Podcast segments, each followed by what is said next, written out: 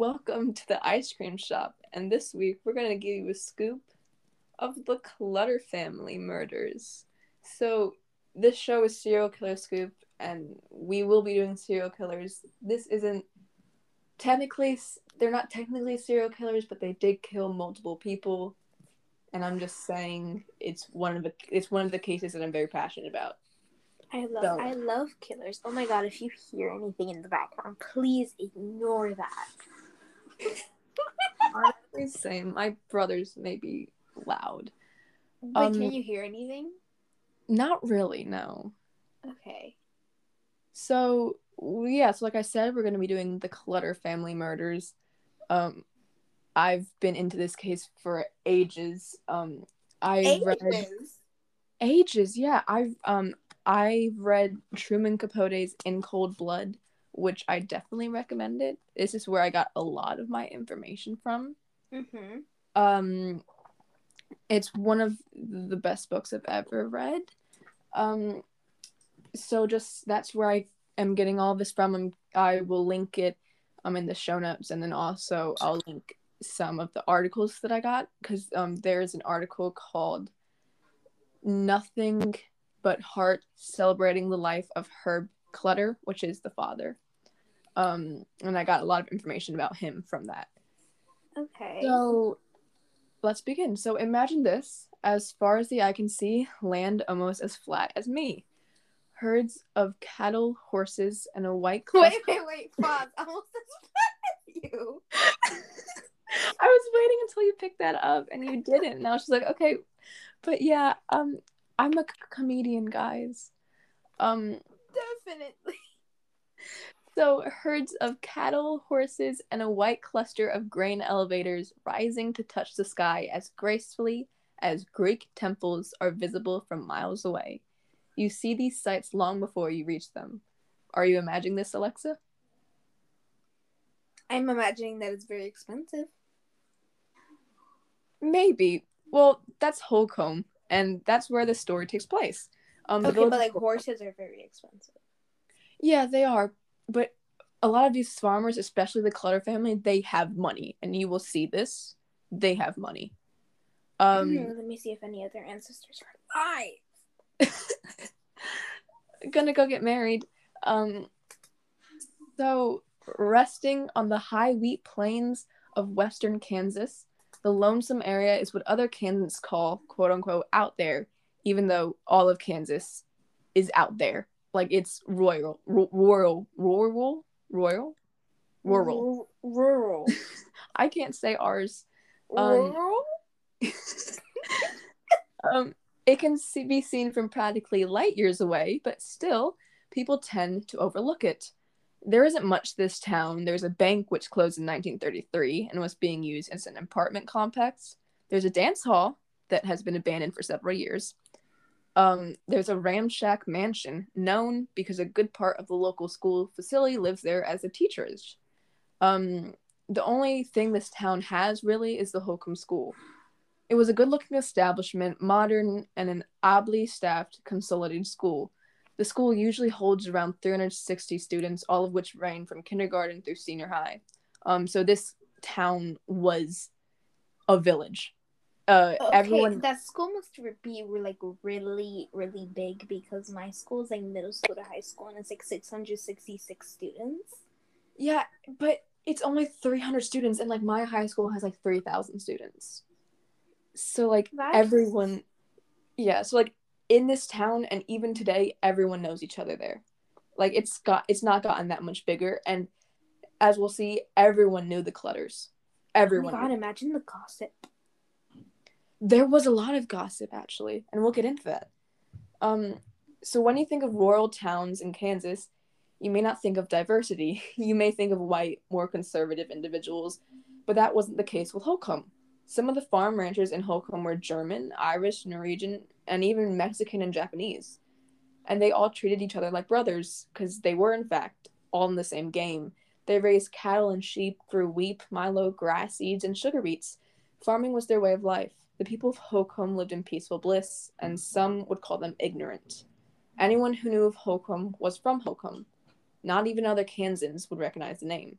So you could go up to a Kansan and be like, I'm from Holcomb, and they'll be like, what? Are you okay? I don't know what that is. Um, I've actually never heard of that, and I've like...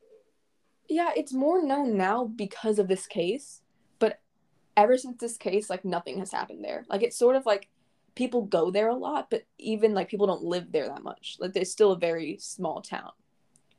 So, um, that was until one morning in mid-November of nineteen fifty-nine, so this is a much older case, when four shunk- shotgun blasts took the lives of six individuals. So at the time, not a soul was awake, not a soul heard the fatal blast, but afterwards, the townspeople would take it upon themselves to find fantasy in this brutal attack. A town once full of people who seldom took the trouble to lock their doors was turned into a fire of mistrust. They were no longer neighbors, they were now strangers, strangers who had a killer amongst them. Because before...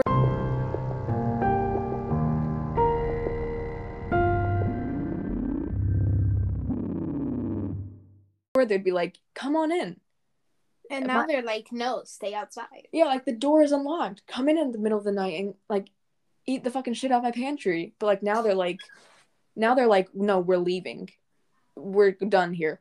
Um, now they're like, sweetheart, lock the door. We're going to, like, Florida for vacation. Like, for, yeah, like, like we're three leaving. Months. Yeah, like, we're leaving forever. Um, so forty-eight-year-old Herbert William Clutter was a man who stood around five ten, and although he often wore rimless glasses and was of but average height, which I didn't know five ten was average height. I find, I think that five ten is, like, tall, but that maybe because I'm five foot. No, I'm, like, I think I'm, like, four nine, four ten, so five, that's, that's really tall. That's tall, like, for us, I guess, but I guess in science, it's sort of average height, it's a little bit less than average height. Um, but even though he was but of but average height, Mister Clutter cut a man's man figure. His shoulders were broad, his hair was held it had held its dark color, his square-jawed, confident face retained a healthy hued youthness, usefulness. He sounds hot. Um, he is very attractive. And his teeth, unstained and strong enough to shatter walnuts, were still intact, which back then in Kansas was like, wow. Um So he was a very handsome man, and his wife was beautiful, but her story is a little bit sadder, and we'll get into Bonnie um, later. Um, oh, he is very attractive. Yeah, and their son's very attractive, too. Um, Herbert, who was known as Herb around town, so that's what we'll call him, graduated from Kansas State University, where he had majored in agriculture in nineteen thirty-three. He was a very intelligent man. Um, I like him smart. I mean, yeah, smart and funny, wins the race. Um, so at the time he attended the school, it wasn't called Kansas State University, it was called Kansas State College.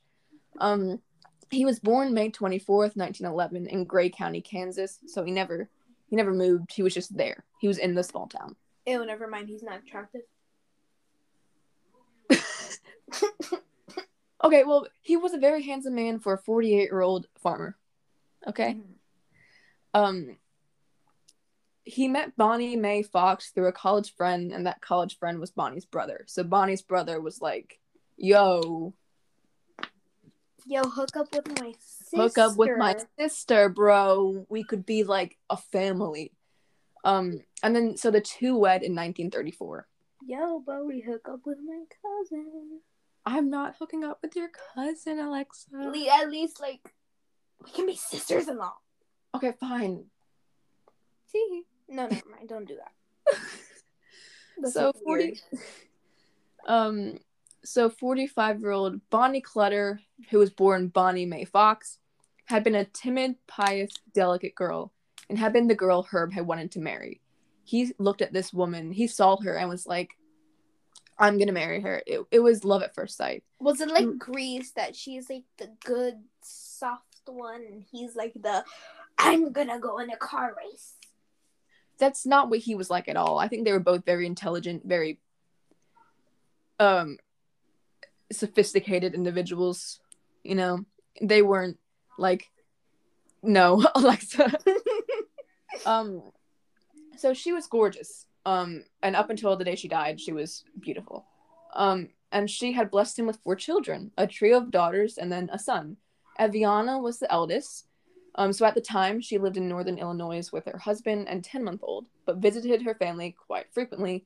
Um, they had a very, the whole family was very tight, like very close.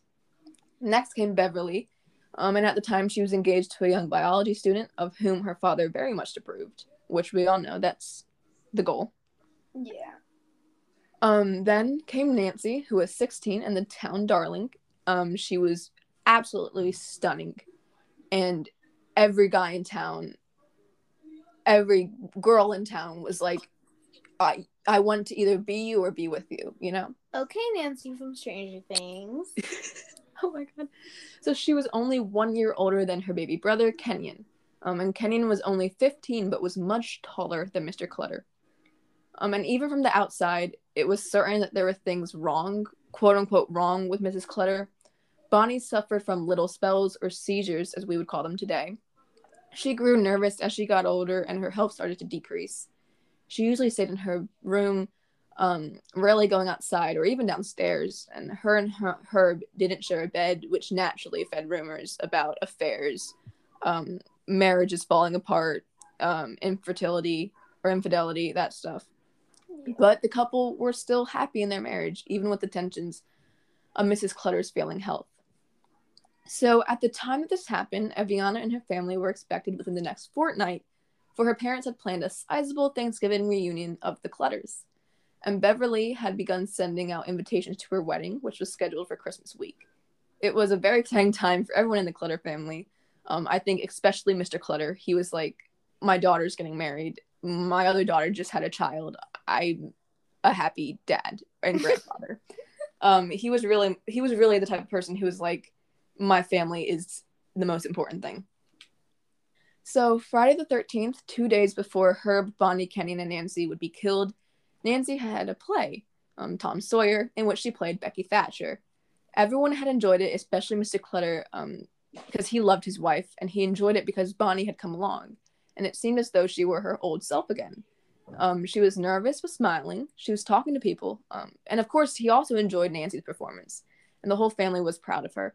She had done so well. She had remembered all of her lines, and she looked like a true Southern belle. She was beautiful.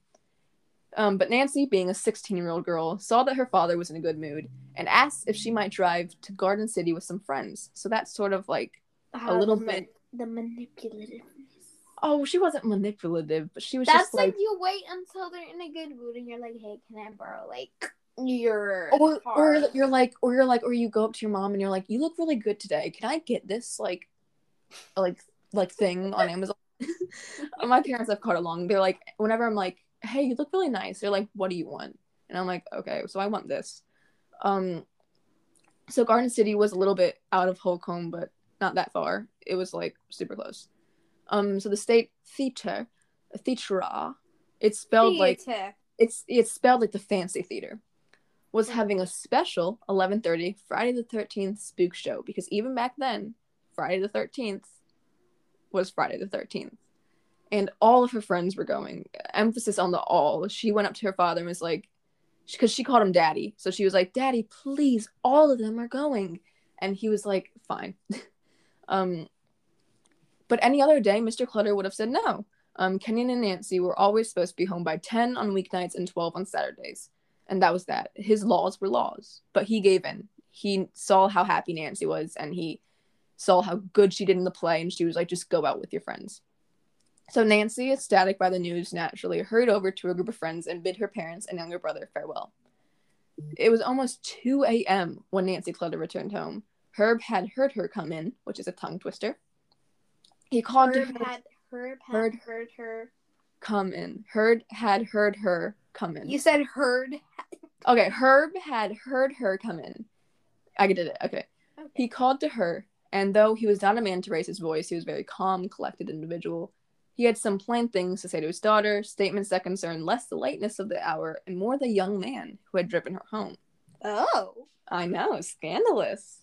So Bobby Rupp was very attractive. You can look him up. He had blonde hair. He had this, like, square jaw. He was, like, he just had this smolder, and it was like, I would... Let me see. I would let you drive me home, Bobby. Bob I would let him drive me home. You saw him? Yeah. Yeah, he's attractive. So Bobby Rupp was a school basketball hero, and Mister Clutter liked him. He considered Bobby quite dependable for his age, which was seventeen, so a year older than Nancy. Um, so Nancy and Bobby had been going steady, so dating, for a while at this point, and even though Mister Clutter approved of him as a person, he did not approve of him as a boyfriend. He had suggested that Nancy discontinue seeing so much of Bobby. Why did he say discontinues as if he's like a product? Like, Nancy, we're going to discontinue this. It's just then- how they spoke. It's just like, he said, Nancy, you, like, discontinue seeing so much of Bobby. So he wanted him to, like, reel it back. Like, Nancy, you're sixteen. Reel it back. In reality, this isn't going to work out. And I'll tell you why it's not going to work out. The Rupp family were Roman Catholics, and the Clutters were Methodist. Oh. Roman Catholics and Methodists did not marry. And Mister Clutter didn't want his daughter to get hurt when eventually the two would have to separate. It was a different time. Now Methodists and Roman Catholics get married, get divorced, get married again. Like, it, you know, but back then it was like, Nancy, you're going to marry another Methodist, and he's going to marry another Roman Catholic.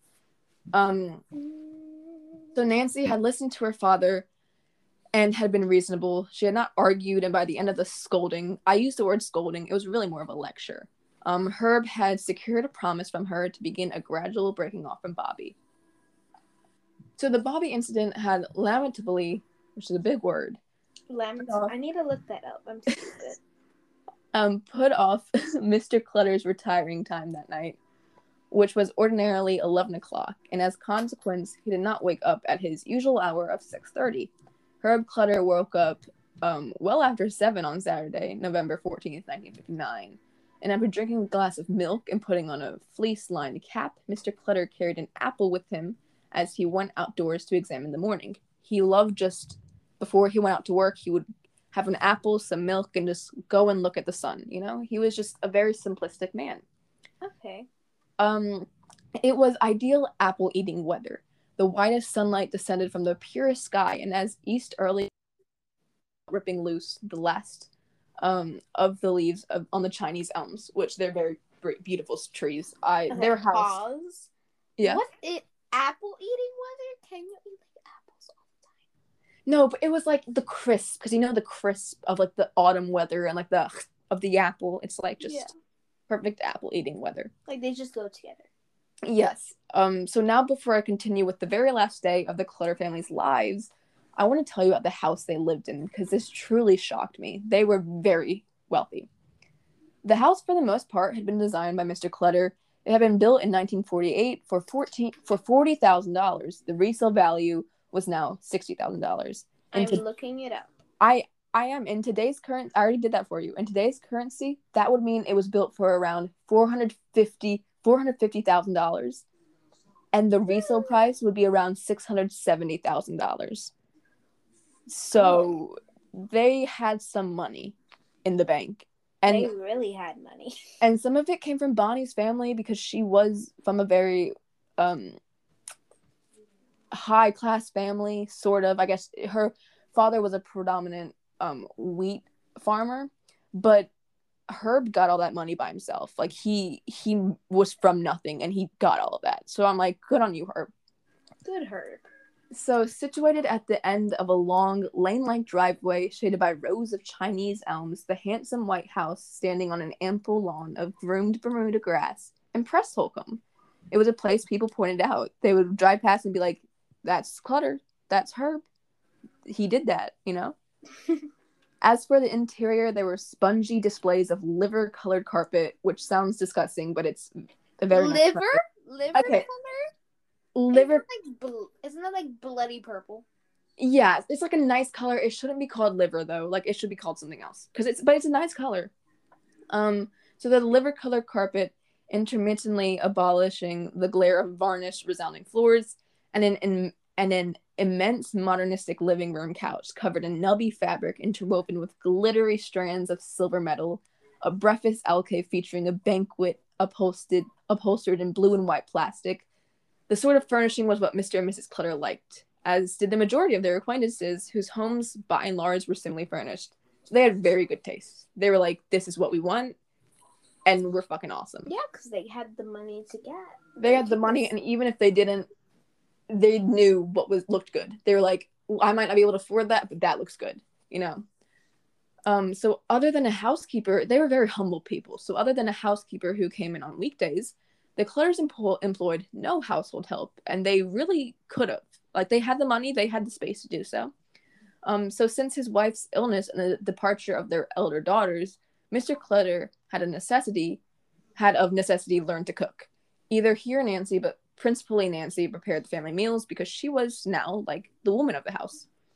Um, but that didn't mean Mister Clutter didn't love cooking. He loved baking, cooking, and he was amazing at it. Um, so no woman in Kansas baked a better loaf of salt rising bread, and his celebrated coconut cookies were the first item to go at charity cake sales. Um, but he himself was not a hearty eater. Unlike his fellow ranchers, he even pre- preferred Spartan breakfasts, Spartan breakfasts, um, which are very low breakfast. And that day, November fourteenth, an apple and a glass of milk were enough for him. He didn't need coffee. He opposed all stimulants, meaning he never touched coffee or tea. He did not smoke. Um, and of course, he did not drink. Um, he had never tasted spirits and was inclined to avoid people who had. Um, he labored eighteen hours a day and did not have time for any nonsense. But how did he know who had and who hadn't? I don't know. It's like, and that didn't make his... It's like, like the town gossip, like that strength that it's like, did you hear that he, like, drank yesterday? Oh my gosh. Darren, he drank whiskey. I saw him coming home with a bottle of whiskey. And I stood outside, and you can see him in the window. Make sure Herbert doesn't hear. Oh, my God. No, but it was just, like, he was very religious, you know, but, like, not so religious. He was just, like, I don't know. It's, like, it didn't lower his social circle. Like, he still had everyone in the town was, like, his best friend because they were all of similar religions, and they were, like, yeah, we don't drink, you know? Yeah. Um, and he even, when he was interviewing people to work at the farm, was like, are you a family man? The top two questions were, are you a family man and do you drink? And if it's not yes and no, you will not be hired. Like, he was very, like, you have to love your family and you have to be able to, like, get here not drunk off your ass, you know? Um, mm-hmm. So on November fourteenth, nineteen fifty-nine, Mister Clutter went about his work like he always did. Um, and his daughter, Nancy, woke up to her brother, Kenyon, calling her downstairs. The phone was ringing for her. Um, as it usually was. She was popular. She was beautiful, popular. Everyone loved her. Um, so a neighbor, Missus Clarence Katz, the wife of a farmer who lived on the highway, asked if Nancy could teach her daughter, Jolene, to bake a cherry pie. Um, Nancy had won a blue ribbon for a cherry pie in, like, this contest. And so Miss Katz... You can win... Then how many blue ribbons would I have? Because I'm the best. I'm a best. I'm, like, an amazing baker. Can you make a rockin' cherry pie? I can try. Well, you're gonna have to try because Nancy's was is spectacular. Um, now Nancy had plans all day. Wasn't sure if she could fit it into her schedule. She was a very determined, organized, responsible young girl. At sixteen, she tried to help everyone. She was a very nice person. Everyone loved her, and we'll get into the fact that everyone did love her. Um, so she had already committed herself to helping another neighbor's child, Roxie Lee Smith, with a trumpet solo that Roxie Lee planned to play at a school concert. She had promised to run three complicated errands for her mother and had arranged to attend a four H meeting in Garden City with her father. And a four H meeting is basically like a religious thing. Um, okay. And then there was lunch to make and, after lunch, work to be done on the bridesmaids' dresses for Beverly's wedding, which she had designed and was sewing herself. She was a very busy woman. Um, and I call her a woman because she's not doing child stuff. She's she's a fucking badass bitch, okay? um, but after asking Missus Katz to hold on a second and talking to her father about it, Nancy was able to fit Jolene in. In place of the four H meeting, she would be teaching the little girl how to make a blue ribbon-winning cherry pie. So when Nancy left to go help Roxie Lee Smith with her um, trumpet solo, Missus Clutter offered to help Jolene Katz company um, until Clarence Katz um, came to pick her up. So Jolene really wanted to eat the pie. She was like, we have to eat this pie. Um, but Nancy couldn't. She had to go. She was already, like, running a little bit late. And so Missus Clutter um, ate some of the cherry pie with Jolene. And this was a conversation held between Jolene and Bonnie. So, Missus Clutter, you go, dear. I'll keep Jolene company until her mother comes for her. If Jolene doesn't mind keeping me company. This was said to Nancy. The rest is between Jolene and Bonnie. Missus Clutter, I hope you understand. I hope you don't. I hope you won't think Nancy rude. Jolene, goodness no. I just love her to death. Well, everybody does. There isn't anybody like Nancy. Do you know what Missus Stink, String, Stringer said? Missus Stringer was Jolene's home economics teacher. One day she told the class, Nancy Clutter is always in a hurry, but she always has time. And that's the definition of a lady.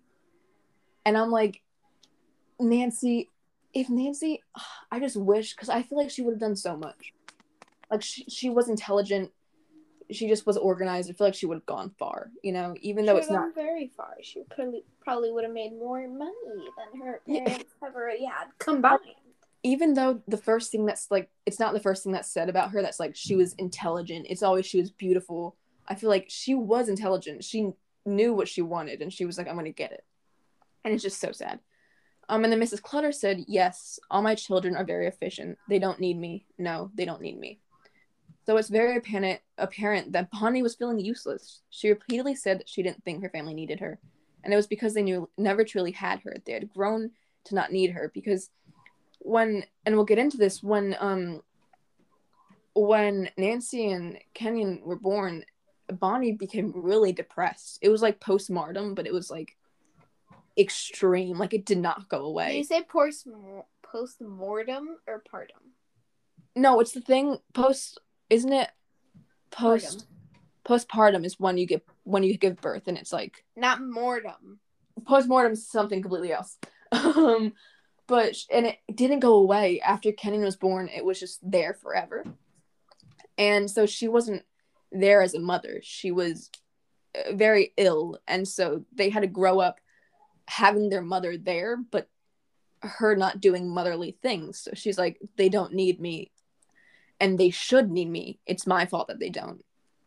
Um so here are some other things that Missus Clutter said during her time with Jolene Katz. She said, forgive me, dear. I'm sure you'll never know what it is to be tired. I'm sure you'll always be happy.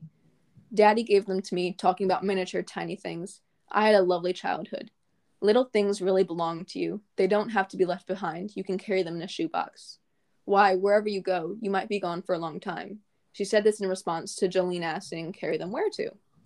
Or you might never go home, and it's important to have with you something of your own that's truly yours. So I feel like personally there's much more than just seizures that Missus Clutter was dealing with. I think the seizures, not being medicated, and the obvious depression she had, which we'll go into, really made her life a hell. She felt nothing. She was just going through life. There's nothing behind those eyes. There was, and behind those words, like, I can imagine her saying it. She just has this small smile on her face, and she's just looking down at this girl, and she's like, you might never go home. And it's just like, this poor child is like, you are crazy, but she wasn't. she just, she was just in state of like she needed help, and I'm the poor so, child just having to listen. Yeah, and it's just like, and she needed so much help, and I just wish she got it. Um, so she felt nothing. She was numb. She went through life numb. So this is getting into Bonnie, Missus Clutter's like life, how like the thing that she's going through. So the only daughter of a pros- a prosperous wheat grower named Fox. The adored sister of three older brothers, she had not been spoiled but spared, led to suppose that life was a sequence of agreeable events, Kansas autumns, California summers, a round of teacup gifts, which had to be a big blow when she got into the real world. And she was like, oh my God.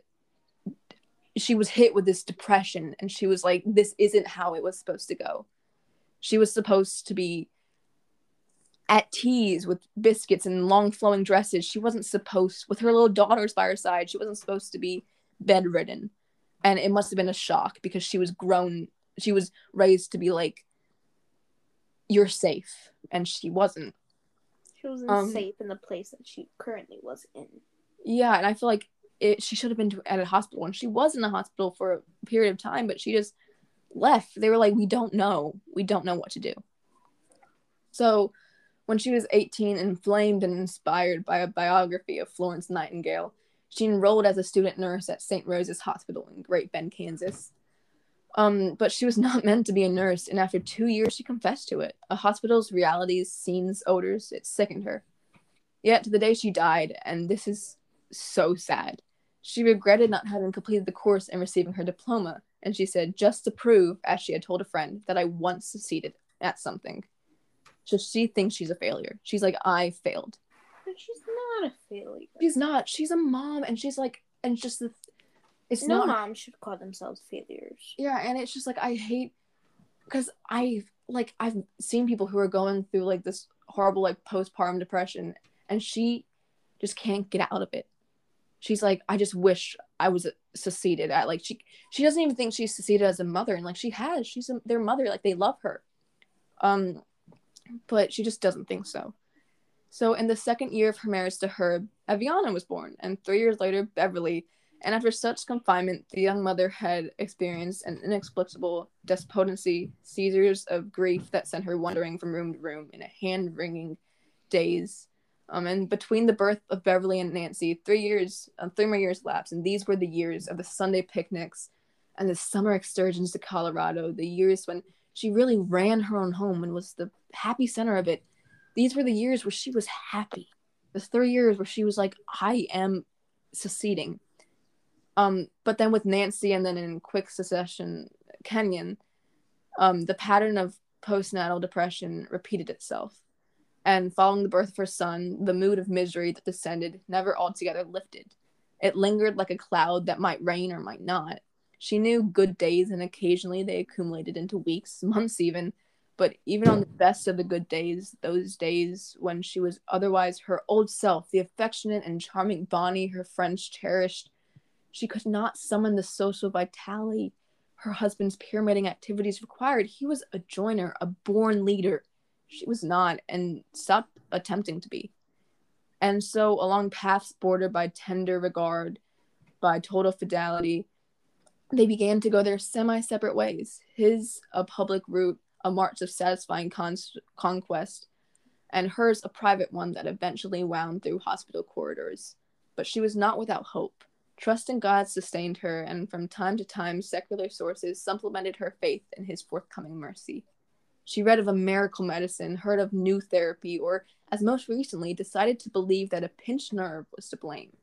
So it became apparent that her and Herb were opposites, but they still loved each other, and even though they didn't sleep in the same bed, in the same room, and there were rumors about affairs and mistresses and her health, she was like, I love you, I just can't do what you're doing. And she admitted that, and I feel like she was on the right path. Yeah. I just personally feel so bad for her. Like, her especially. Like, I know that kids are involved in this case, like the fifteen-year-old and the sixteen-year-old, but this woman, I just feel so bad for her. She's, like, the one I'm like, I, you're the one who lost here, like, the most. Um, so we're going to quickly talk about Kenyon, and then we'll get into the actual crimes. Um, so Kenyon resembled neither of his parents physically. His hair was a crew cut, cut and was hemp-colored. He was six feet tall and lanky, um, very attractive both in nineteen fifty-nine standards and in today's standards. And I'll shoot you a quick photo.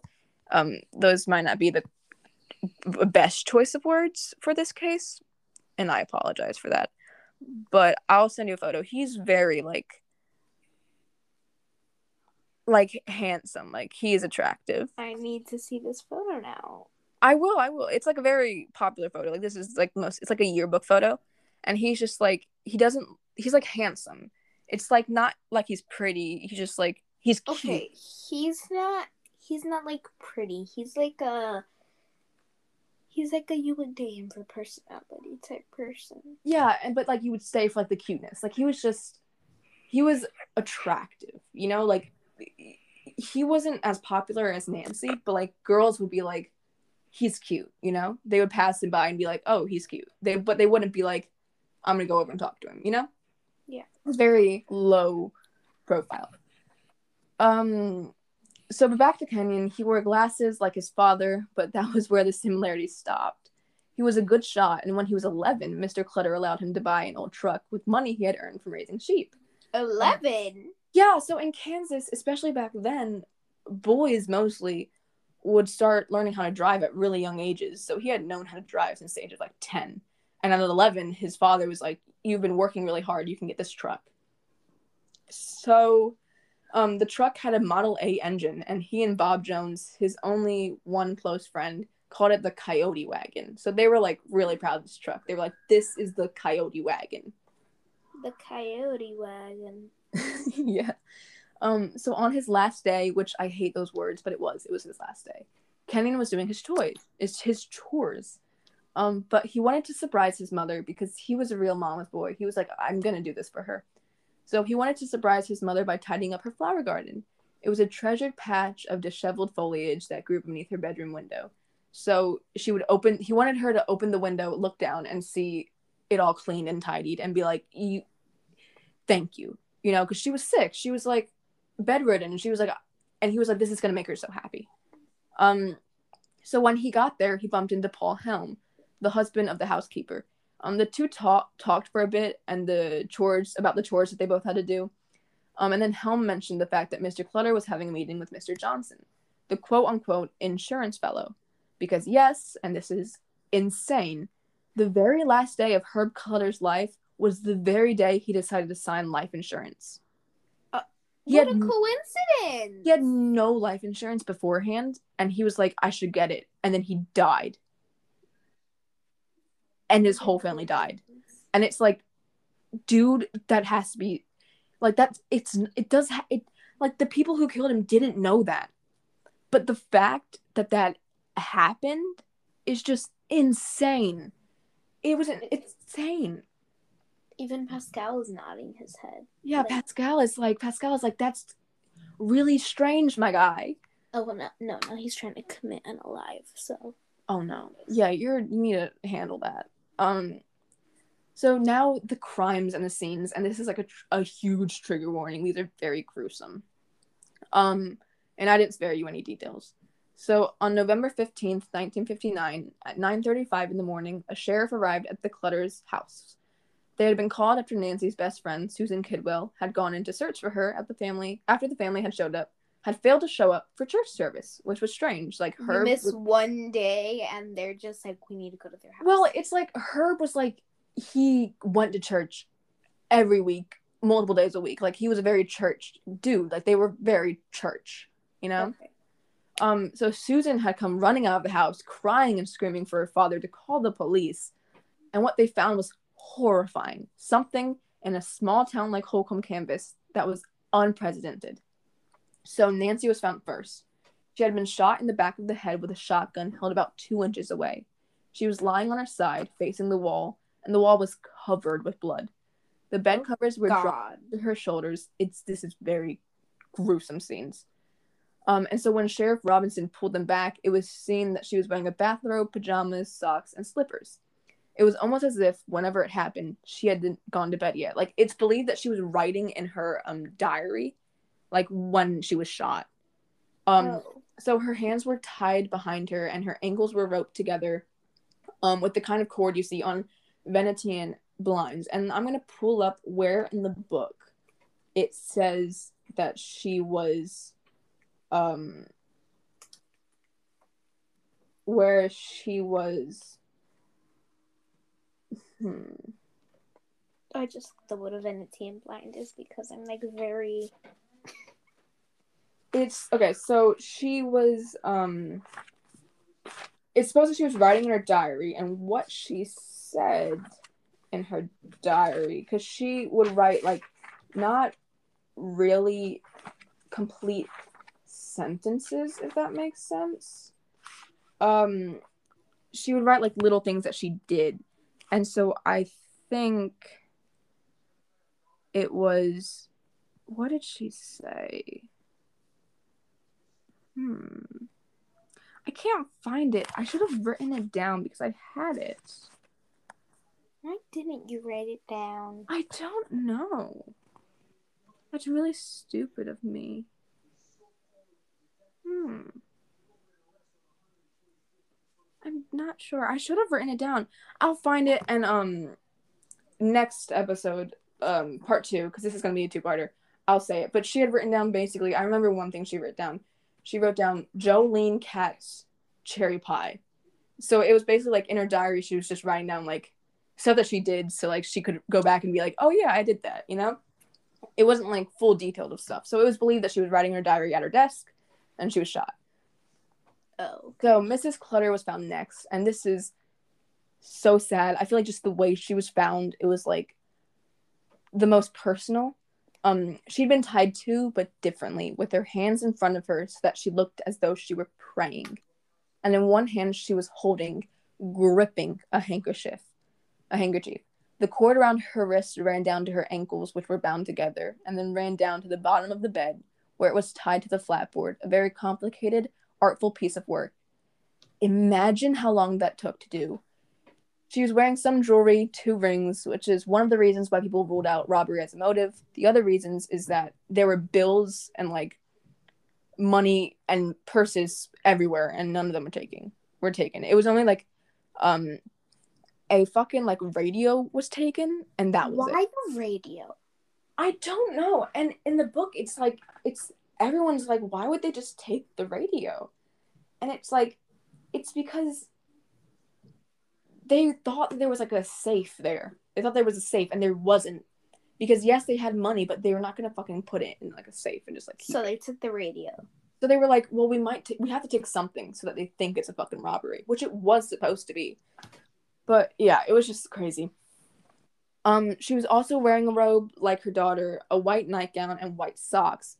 Um, her mouth had been taped with adhesive tape, but she'd been shot point blank in the side of her mouth, and had been taped, um, and, um, and the side of the head, and the blast, the impact, had ripped the tape loose. Her eyes were wide open, wide open, as though she oh, was no. still looking at the killer. And because she must have watched him do it. She must have watched him aim the gun and shoot it. Like, she That's watched That's so it. sad. It really was. Um, okay. So then then Kenyon was found. Um, and they had been searching the whole house. They were like, where is Kenyon? Where's Mister Clutter? Kenyon wasn't in his room. Mister Clutter wasn't um in the master bedroom because, like I said, they, him and his wife, like, had separate bedrooms. Um, they were found actually in, like, this little, it wasn't, like, it was like a den sort of thing. Well, he, Kenyon was found in a den. Mister Clutter was found in, like, the, the man den. Yeah, in, like, the furnace room. So Kenyon, um, then was Kenyon. Then Kenyon was found, um, and he was over in a corner, lying on a couch. He was gagged with adhesive tape and bound hand and foot, like Missus Clutter. The same intricate process of the cord leading from the hands to the feet, and finally tied to an arm of the couch. He was the most recognizable, the one that had looked um, the most like himself, even though he'd been shot in the face, like, directly, head-on. He he looked like himself. He How? was wearing a t-shirt. I don't know. And because someone, because, like, it was, like, um police interviews, and it was, like, the guy was, like, he looked like himself. Like, he looked like Kenyon. I looked at him, and I was, like, that's Kenyon. But everyone around me, like, the sheriff was, like, he, you that's can't suspicious. see his face. uh, yeah, but the guy was just, like, I just know that's Kenyon. Um, he was wearing a t-shirt and blue jeans, and he was barefoot, as though he dressed in a hurry, just put on the first things that came to hand. His head was propped up by a couple of pillows, like they'd been stuffed under him to make an easier target. So it is believed that he heard the gunshots, and that he was one of the last ones to die, and he was like, I'm getting the fuck out of here, but he was, he wasn't able to. Oh, no. Because he I had dressed. I would have left in my pajamas. I would have been like, I would have left in my pajamas, too, but I guess he was just like, I'm gonna put on a shirt. Um, because I don't know how he went to bed. I don't know if he went to bed, like, naked or whatever, you know? So, finally, Mister Clutter was found in the furnace room, which was, like, through the, um, they had to get past Kenyon to get to Mister Clutter. Um, so he'd been shot like everyone else, but especially like Kenyon, with the gun held right in front of his face. Um, but he was probably dead before he was shot, or at least he was dying, because his throat had been cut, too. Why he was the throat? Why? I don't know. He was obviously, like, the target of this. So he was wearing striped pajamas, nothing else. His mouth was taped. The tape had been w- wounded, like, plumped around his head. His ankles were tied together, but not his hands. And it's thought that maybe he had managed to break the cord, binding his hands. I don't know if it was in, like, rage or, like, just... Wait, pause. I just caught that you said, finally, what happened to the daughters? Oh, the daughters, the two daughters, they're, um, they, they don't live at home. Like, one lives in Illinois, and one lives with, um, her... fiance. Okay, so they're alive. in like Kansas City. Yes, they're not home. Don't worry. Um, so there is remaining family, which imagine being those daughters and being like, your whole family's dead. Like, you only have each other now. Like, that would, so, the, the trauma. Um, that that would be very traumatizing. Even if you're not there, it's yeah. Like... And even though you have your sister, like your sister, the one closest to you in age, is like still alive. It's like, but everyone else is dead. Like your parents, your, it's just horrible. So he was sprawled in front of the furnace on a cardboard box that looked as though it had been laid there specifically. So it was like it wasn't there to begin with. Like they put it there and then put him on it. Um, it was a mattress box, and on the mattress box was a half-sole footprint with circles, two holes in the center like a pair of eyes. There was a steam pipe overhead, and knotted to it, dangling from it, was a piece of cord, the cu- the kind of cord the killer had used. Obviously, at some point, Mister Clutter had been tied there, um, strung by, up by his hands, and then cut down. Like, it was to torture him. So he was obviously, obviously, like, the one who was, like, tortured. He was stabbed, hung from, like, rope. Like, everyone else was just shot, point blank. Where did they get this much rope? Okay, so we'll get into... Okay, so that's it for part one. And so we'll get into next week about the killers and the aftermath of this horrible, gruesome crime. Um, so the killers... I'll tell you this much. The killers went to, like, depot, depot to depot to depot and got, like, cords, rope, tape, fucking trash bags. If I work at like Home Depot or the Depot and somebody comes and buys so much like rope, tape, things like that, I'm gonna be like, yes, nine one one. I there's yeah, and in here. I think I think they went to multiple places because we'll see how they got the money to do this, because they did not have money to do like to buy this much stuff. Ugh, um, the broke robbers, the audacity. Yeah, so um so that is it for this week. Um I'm sorry it ended on such a gruesome note, but that's it. We'll just end with how they were killed. Yeah, so next week we'll be talking about the killers and the how they led up to the crime and then the aftermath. Um, I will tell you that the killers' names actually are Perry... Give me a second. Okay. Perry Smith and Richard Hickock, um, which were... They were two ex-convicts, so they had also already been in jail. So they weren't afraid of jail again, huh? Well, one of them, we'll get into it again, one of them was, like, very, like, they're both shitbags, but one of them you sympathize more, like, more with, which is Perry. Like, Perry, you're like, fucking Perry, my guy. But they're both shitbags. They're complete assholes. Perry um, Edward Smith. Oh, my God, but he looks so nice. He, he was, it was like, no, he's not, but, like, it's just, everything about him is, like, you sympathize with him, and then you realize... No, I sympathize with the you before you fucking killed these innocent people. Richard um, looks like he'll just, like, he would pop yeah, a kid's balloon. Richard is, like, his face is, like, something. Something did happen to his face. I keep on saying, okay, we'll get into all of them next week. And remember, don't murder innocent souls, everyone. Don't murder um, anyone. Don't murder anyone. But, I mean, if they're a shitbag, maybe. No. Okay, don't, don't. But, okay. Then remember, don't murder anyone. At all. At all. And um, check out Alexa's episode about Elizabeth Bathory, which I'm, I love her. I don't love her, but, like, I love her, like, case. So, like, this is going to be fun. Um, so, yeah, see you next week, and I hope you guys have an amazing rest of your life existence on this earth. It's going to be amazing. The existence. Yes. Bye. Love you. Hi.